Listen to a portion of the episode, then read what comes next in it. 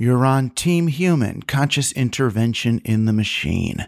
Here's an excerpt of our Team Human Team Feed bonus content. It's from a talk I gave at the 2001 Reboot Conference in Denmark, and it was called uh, Open Source Reality. This was an interesting moment in internet history when every other developed nation on the planet seemed to be trying to copy the Silicon Valley formula for tech development. And I was trying to steer them a bit differently. This was a special event, though, where I hung out for days in altered states with people who became longtime friends, including Justin Hall, Dave Winer, Mark Hurst, and Evan Williams. The content of the whole talk and the full narrative of what we did in Denmark may not be suitable for public consumption today, so we'll save that for the Team Human Team feed. You can gain access to that, as well as conversations from the Rushkoff archive with people like Timothy Leary, Joanna Harcourt Smith, and David Lynch by becoming a contributing member of Team Human right now. Just go to teamhuman.fm and click on support. So I would argue we are in the midst of a renaissance, perhaps of unprecedented magnitude, but certainly as big as the capital R renaissance. It's a shift in perspective. And these shifts in perspectives, these moments when we shift in our perspective are valuable moments. Because in these moments we realize that the reality we're living in is a consensual hallucination. Right? Reality is up for grabs. We are all contributing to what this is that we're living in. There are these moments of renaissance when it shifts. Justin was talking about the, the games, how you can be in a game, playing a video game, and then you realize, oh, I can go online and get super strength. Well, when I go online and get that, that little hack for super strength, am I playing the game or not? Well, yeah, I'm playing the meta game. It's in those moments, those shifts, when everything's up for grabs, when people get nervous. And people like us, I would hope, have fun. But what it leads to is a battle for control. Because we know it's going to settle down again, right? The Renaissance moment will have its life and then we'll live in that reality that we make and people won't know that it was constructed arbitrarily. They won't know. They'll forget. So the object of the game for me is to make an impact before it settles down make an impact while that shift is happening, before the new frame is built around the picture. Before we forget that the model is a model. And we mistake the map for the territory, as Borges likes to say.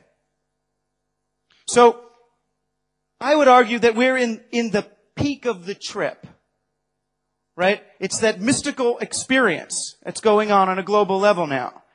And as you know, when you have one of those trips and you're there, what's the first thing you think? How can I remember this when I come down? When you're having that mystical experience, if you're doing yoga or tantra, whatever you're doing, how will I remember this? How do I mark it down? How do I get myself to remember? What can I bring back? How can I change the regular world to match this picture I now have of it?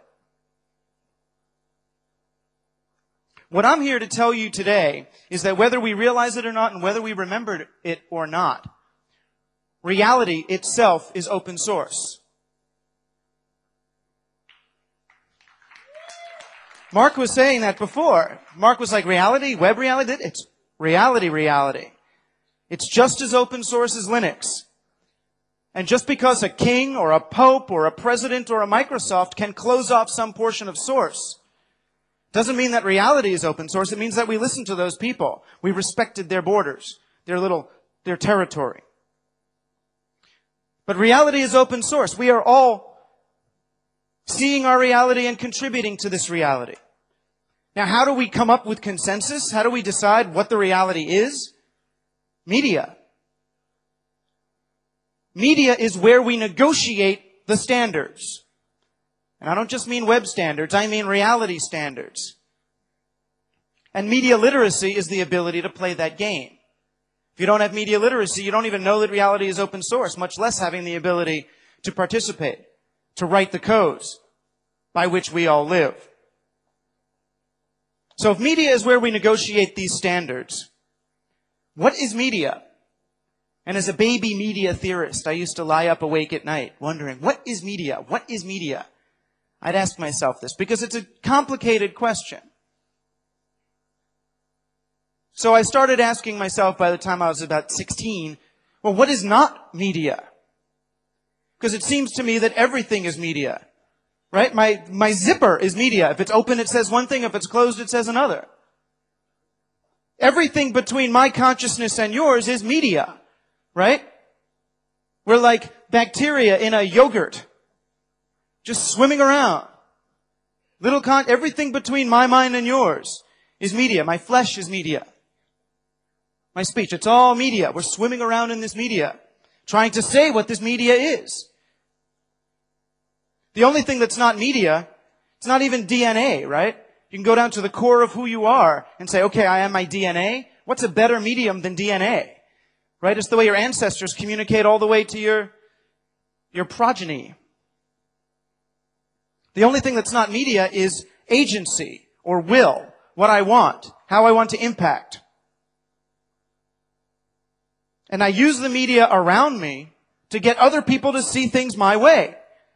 I'm swimming around. Oh, I see it like this. Don't you? Don't you? Well, and I'm going to use whatever's at my disposal to get them to see it my way. I use my influence. So what influence does is it reduces the infinite to the concrete. Right? If it's an open source reality and anything can be anything, it's all relative. We use our influence to say, no, no, no, no, it's this way. And then people for some time agree. Oh, okay, we get it. It's that way. If you get a lot of people to agree and make it really, really concrete, then the truth you've come up with is considered sacred. Right? Then it can't even be questioned. Just to question that truth. Just to question that closed source. That's blasphemy. Oh, don't even, ooh. It's the law. sacred. So there's two ways through media to make something sacred, to make something concrete, to establish the way things are. One of them is directly, through stories, pictures, opinions. We compete directly. That's what I would call the what. Right? What I say. The other way is move outside the game and change the playing field. I can influence you by, by changing the context, changing the tools, changing the language, changing the rules that we use to negotiate. So one's inside the game and one is changing the rules of the game. That was our special sneak preview. You can hear the whole thing by going to teamhuman.fm and clicking on support.